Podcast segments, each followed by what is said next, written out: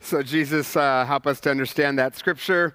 Uh, be with us in these next few minutes to change us, to be like you. We ask this in your name, Jesus. Amen. Well, hello to all you here at 945, those of you watching at home online, as well as those at our 11 o'clock service, our middle schoolers, high schoolers. Thank you all for joining us. Happy Mother's Day to all you mothers and all of you who have ever had a mother. Happy Mother's Day to all of you. Uh, in my opinion, uh, one of the great villains of U.S. history is this guy. His name is George McClellan. He was the first commander of the Northern Army in the Civil War. And again and again, he refused to attack, even though he vastly outnumbered the Confederate Army. At one point, he even had Robert E. Lee's battle plans, knew every move the South would make, massively outnumbered them, still, he wouldn't attack prompting Lincoln to say, if General McClellan does not want to use the army, I should like to borrow it. There were many, many times the war would have been over if he had only attacked. But he didn't, and as a result, it dragged on four years. Hundreds of thousand people died who did not have to because he wouldn't move. And what's even more infuriating is it never affected his ego. He said Lincoln didn't know what he was doing, called him the original gorilla. He said if, if I were running the war, which, oh, by the way, he was, we'd win, right? And then he, was, he said, he told his wife, the country will someday make me a dictator because of my great skill. Like just off the charts, right? The wonder is, why did it take Lincoln so long to sack this lily livered, cowardly, craven, gutless, spineless homunculus of a human being? Other than that, I have no opinion. One of the weird one of the weird things about me is that I have very passionate feelings about historical people like McClellan or like Elizabeth I of England, as I've told you before, because she was so smart and brave and strong and awesome. She'd have won that war in a week. Oh, Liz, sweetheart, talk to me. You're just. but I digress. Now, it's possible my assessment of McClellan is overstated a little. Uh, people thought he was the picture of action. He created an army out of nothing. Uh, his men loved him because they never had to fight. It was just like a long camping trip, right? But he was all hat and no cattle, paralyzed, victim of inertia, knew what he had to do, but would not do it. Not so different from me and maybe you. Because often I know what I need to do to make something better relationship, job, whatever. I know what I need to do to make something better, but I don't do it. Jesus asked me, Do you want to have better relationships with the people you work with or your neighbors or any of that? And I said, Well, yeah, but not if it means that I can't always be right. My, you know, Jesus says, Do you want life to be more of an adventure? And I say, Yeah, unless it takes me out of my comfort zone. Do you want to break that bad habit? Well, not if I have to stop doing it, I don't, right? What's the point of that? Again and again, Jesus says to us, Do you want to get well? Do you want to get well? Really? We're doing a sermon series on things that take time to develop. One of which, as I said last week, is just emotional, spiritual, social, relational growth. Growth takes time. But sometimes it takes longer than it needs to because we get stuck. We say, I can't do this or that, right? I'm stuck. But what we really mean is, I won't. So, what seems stalled in your life right now? What is stalled? Is it career? Is it school? Is it a relationship? Spiritual growth? What seems stalled in your life right now? And the story that Rich just read for us shows us how we get unstuck. But not only that, how we stay unstuck, because it's not a once and for all. You have to do it over and over again. So the story starts out now, Naaman was commander of the army of the king of Aram. Aram is basically Syria. Syria and Israel were always at war. Syria always won because they were stronger. So, Naaman here, the captain of the Syrian army, is the hated enemy. And this story shows again and again, like so much of the Bible, that God's love is for everyone, even the people we think are enemies. And it says he was a great man, highly regarded. He was a valiant soldier, but he had leprosy. Three times it emphasizes his success, right? Great man, highly regarded, valiant warrior. He's got power, wealth, reputation, big man on campus, all of which is a setup for the next word, which is but. But he had leprosy. And this is the first clue for how we get unstuck and continue to grow. And that is to give up self sufficiency for the all sufficient grace of Jesus because there are some things we can't do on our own. We need supernatural help from God. Naaman had everything, but he had leprosy, which we don't know what that means. It could have been any, any skin disease or even a flesh eating bacteria or something like that. But the point is, no matter how successful, popular, wealthy, good looking we are, right, there's always a but. Maybe it's an illness. Maybe you get laid off. Maybe a significant relationship breaks up. Maybe it's something inside of us, you know, a, a, a, a, settled resentment, a deep down insecurity that we just can't get rid of. No matter how accomplished we are, there's always a but. Everyone has a but. This is just a biblical truth, okay? as accomplished as Naaman was, he has to learn that for some things we need supernatural help. So his slave girl says to him, There's a prophet named Elisha in Israel who can help you. So Naaman asks the king if he can go, and the king says, By all means, I will send a letter to the king of Israel. So Naaman left, taking with him 10 talents of silver, 6,000 shekels of gold, and 10 sets of clothing. In other words, he takes his credentials, his, his connections, his wealth, his power. He's turning to the things of this world, his own accomplishments, to fix him when what he really needs is Jesus. And we do this in a lot of ways. Sometimes, you know, we think if I just try harder, then I will be able to break that bad habit. Or we think if, I, if I, we can buy a sense of self worth by getting great grades or go to a great college or have a great job, then people will like us. But no matter how much we try, we still wonder do they really like me? Do they really, right? The natural ways aren't working. So, what we need is supernatural love and power of Jesus. Which brings me to the second way to get unstuck. Sometimes the greatest obstacle to your future thriving is your current success. Sometimes the greatest obstacle to your future thriving is your greatest success because we get afraid to let go of it. Right? And you see this in businesses, you see this in churches, for instance. Often the people who are most resistant to innovation, most resistant to doing a new thing, are the people who succeeded in the old thing because they don't want to let go right, of their, of their success. So businesses and churches get stuck because people are afraid to risk their current success for something greater. And, and they just try to preserve what they've got. The last words of any dying organization we've never done it that way before. Right? As it was in 1960, is now and ever shall be. Right? But here's the thing what got you here may not get you there. What worked then may not work now. And what didn't work yesterday may actually work today. Experience is great, but it's also a synonym for baggage. And that's one of the reasons I like to have young people in my life, because they ask great questions. How can we do it this way? Because we've always done it that, oh, that sounds bad. Maybe there's a different way to do it. And we do this on a personal level as well, right? So when I taught college, uh, most of my students I had that I had were stress cases because they couldn't say no to anything. Because the way you get into college these days is to jam pack your resume with all kinds of stuff, right? I, I was captain of the soccer team and president of the Taekwondo club and chairperson of the Swedish hula committee and, you know, all this stuff, right? I mean, this is the stress our youth experience. So when my students got to college, they couldn't give it up because that's what, quote, had made them successful, right? And so their, their, their, their health suffered, their relationships, certainly their faith suffered. They couldn't let go of current success for something greater. So in this story, Naaman faces a series of what he considers downward steps that force him to let go of his success for something bigger. So first, he has to go to a prophet for healing, not a king. The king says, I can't help you. For Naaman, this is a downward step. He always deals with kings, not measly little prophets, right? But then it gets worse. What happens when he goes to the prophet? It says this Elisha sent a messenger. What? Like he's Naaman, right? What do you mean? Don't, I mean, I can't even talk to the king. At least I could talk to the prophet. I get the prophet's messenger, right? And then the messenger says, Go, wash yourself seven times in the Jordan, and your flesh will be restored. And this was too much for Naaman. He refused. And it says Naaman went away angry and said, I thought that the prophet would surely come out to me and call in the name of the Lord his God and wave his hands over the spot and cure my leprosy. I just love that. Where's the hocus pocus? You know, like, come on, man, where's the magic? I deserve a big miracle. Do you know who I am? I am flipping Naaman. Come out, wave your hands and cure me.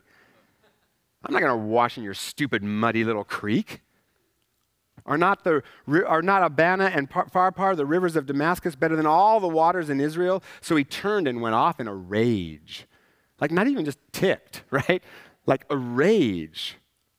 So then his servant says to him, Well, if the prophet had told you to do some great thing, wouldn't you have done it?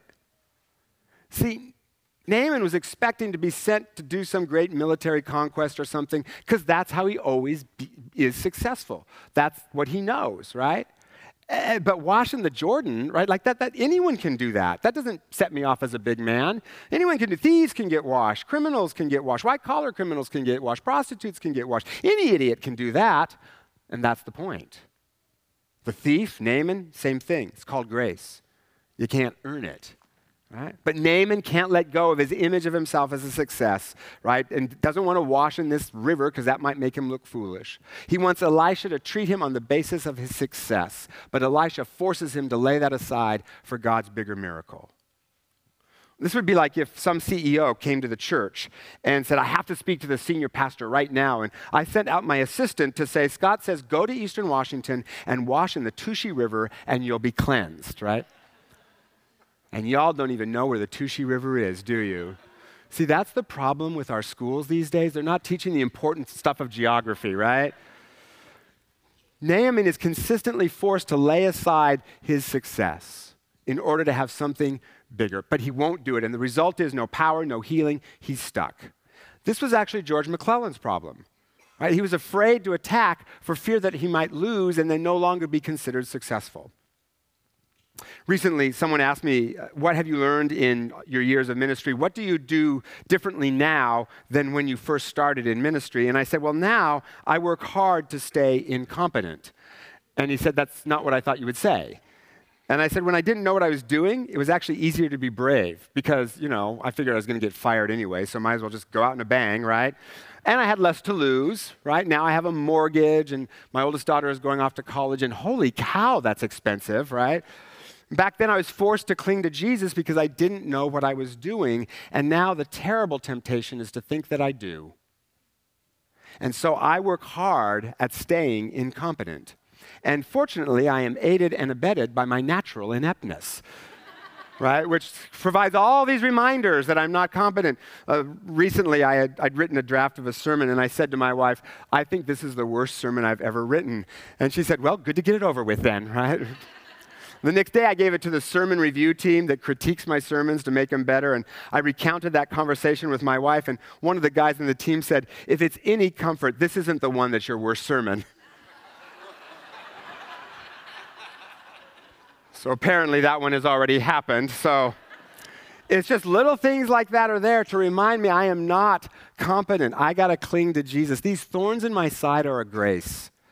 These thorns in my side are a grace because they remind me to hang on to Jesus, whose all sufficient grace can do more than I can ever do. I know a very successful businessman who was an alcoholic. And it was wrecking his marriage, wrecking his family, and he decided to go to AA. But the only group he could find that worked with his schedule was in this rundown part of the city that he lived in. So he shows up, drives there in his fancy car, shows up in his designer suit, right? Walks in, and it's all homeless men. And he thought, I'm not one of these people.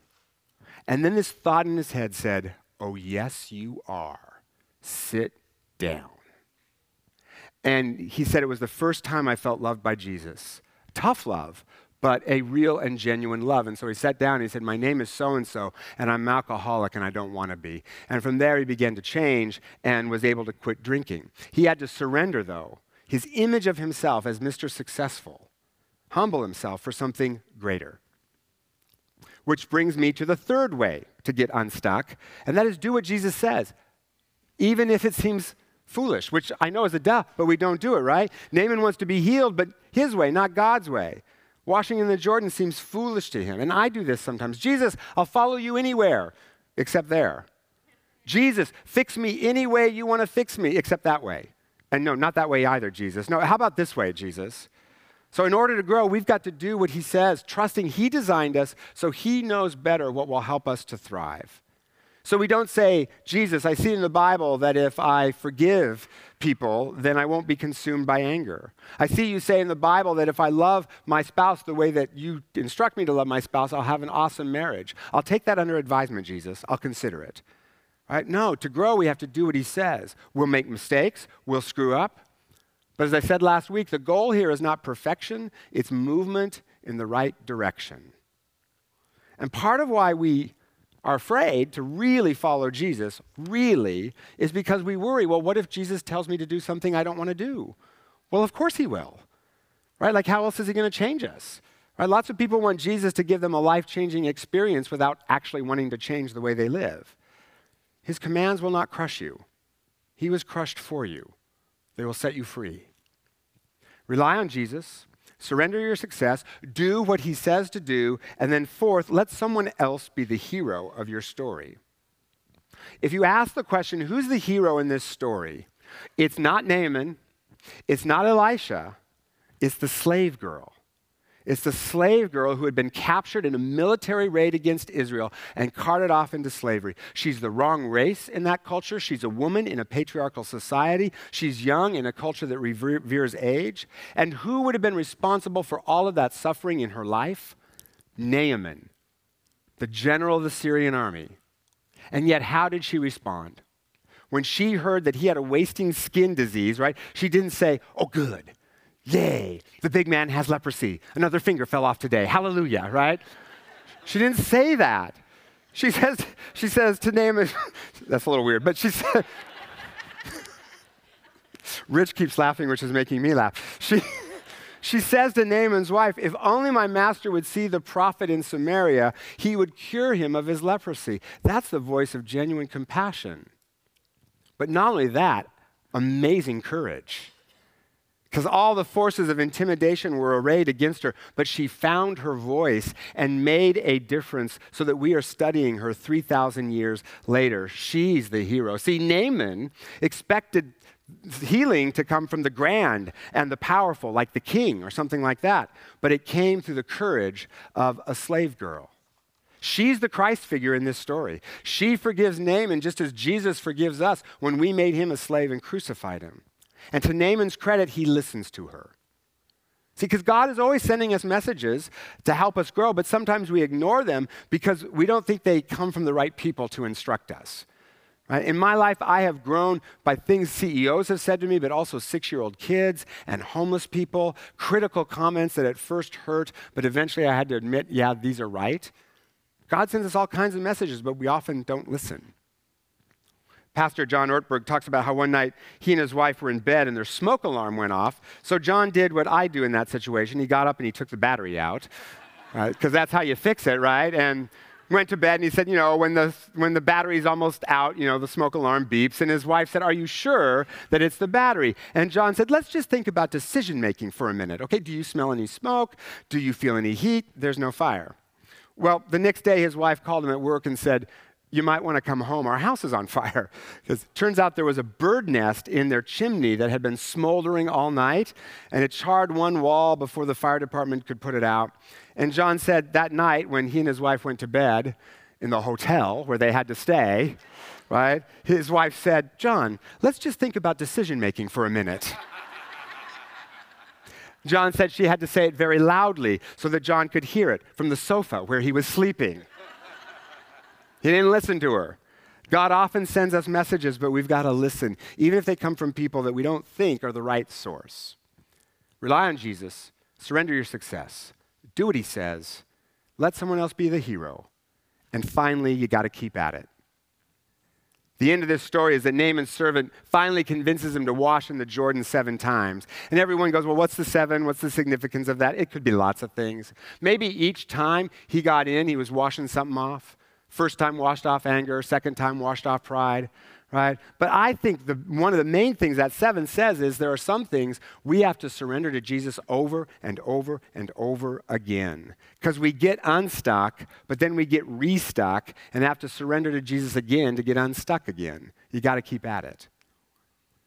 After Naaman is healed, he says, Now I know, now I know that there is no God in all the world except in Israel. So he's had a changed worldview.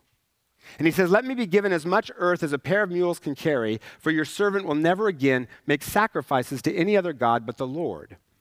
Now, basically, what he's saying is he's going to take a bunch of dirt back from Israel, build an altar in Syria to, worship, to show everyone that he now worships the God of Israel.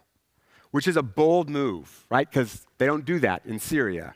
He says, I'm going back to my country, I'm going back to my job, and represent God there in a culture that does not acknowledge him. In other words, healing for Naaman is not a one shot deal. Getting unstuck is not a one shot deal. He is prepared to follow God through the long haul and just keep at it pastor and uh, former lawyer Stephen Foster talks about when he went to college at Oxford in England. And he had this dream of making a difference as a Christian in that environment. But when he got there, all of his friends that he made turned out to be non Christian, which was fine, but he also wanted some Christian community. So he joined this thing called the Christian Union Club, but didn't tell any of his friends about it because he was embarrassed to admit that he was a Christian. And at the first Christian Union meeting that he went to, they decided to sing together a cappella. There was only 15 of them, and he said none of them could carry a tune, right? And they just sounded terrible. And he's thinking to himself, this could not get any more awkward than this. Well, right then, one of the guys in the group said, You know what? We should open the divider wall to, between us and the next room so they can hear us sing in the next room, right? Which they did, right? And kept singing. Well, the next room was the dining hall. And so and all of Stephen's non Christian friends were there just looking at him like, What are you doing, dude? And this sounds terrible. And, you know, just it was embarrassing to him. Well, then he was asked to join a legal society, but that, but that society met on Sunday morning, which meant he couldn't go to church but he joined it anyway. And by the end of that first year, he said he felt sad, he felt discouraged. He'd gone to change the culture, but the culture had changed him because he cared more about his success and his image than he did about making a difference. And he felt stuck spiritually for sure, but also emotionally because he wasn't being true to himself. And yet again, yet one more time, his insecurity and need to be and need for other people's approval had paralyzed him. Well, after about a year of this, he went to this Christian retreat and felt Jesus' presence in a very real way, felt loved by Jesus, felt the power of the Holy Spirit kind of enter him. And this thought in his head the power that is within me is greater than the power of any university culture anywhere. So he went back to school with a different attitude. He got more involved in that Christian union thing and used his leadership gifts to help them do better events than just singing badly to people, right? He got baptized and invited all of his non Christian friends to come and see so that they would know that he was a Christian. And then he had this thought you know, it's unfair that people can't be in this law society if they also want to go to church. But rather than just get stuck there or just end up being a victim or complaining and sort of passively, he decided to do something about it and he ran for president of the Law Society, and he won. And at the first meeting of the term, he said, I don't think we should meet on Sunday mornings anymore. And they said, But we have always met on Sunday mornings. And Stephen said, I understand that, but uh, I'm the president, and it's not convenient for me. And they said, Well, why? And he said, Well, I want to go to church. And they said, Oh, church. Oh, we never thought of that. But yeah, I guess that's right. You should be able to go to church. So they changed the meeting of the Law Society. And then he persuaded them to start getting involved in issues of justice and poverty, particularly to help people in poverty who need legal assistance but couldn't afford it, which most of them in that society found way more fulfilling than just talking about case histories. He was stuck in insecurity and fear of what others thought of him, but he experienced Jesus' supernatural power that made him fearless, was willing to risk his image of success for something bigger, something greater, did what Jesus told him to do, and kept at it and became a difference maker and grew spiritually. He got unstuck. Got unstuck spiritually, but also got unstuck emotionally because he had conquered his fear of what other people thought of him. That, that slavery that he was in, worrying all the time what other people thought of him, he'd conquered that. So, what's stuck in your life? And how can you rely on Jesus? Lay down your success for something greater. Do what he says to do and keep at it because here's the thing Jesus loves us just as we are, not as we should be, but he also loves us enough not to leave us where he found us. He moves us, he changes us, he takes us on a journey. Jesus has a bias for action. And He is the God of action. He is the God of motion. He is the God of healing, transformation, change, and of hope. And He will not leave you stuck. He will not leave you alone. He will move you forward. He will make you whole because with Jesus, we are never stuck. With Jesus, it is always forward march. So, Lord, thank you that you move us and change us and shape us. So, Jesus, where we are stuck, unstick us Jesus, where we are paralyzed, would you get us moving again? Show us those places. Help us to hear what you tell us to do, your commands through Scripture or through other people, Lord, so that we can move forward. And please, Holy Spirit, empower us to do just that so we can be changed into your glory and into your image, and we will give you all of our thanks and praise. In your name, Jesus. Amen.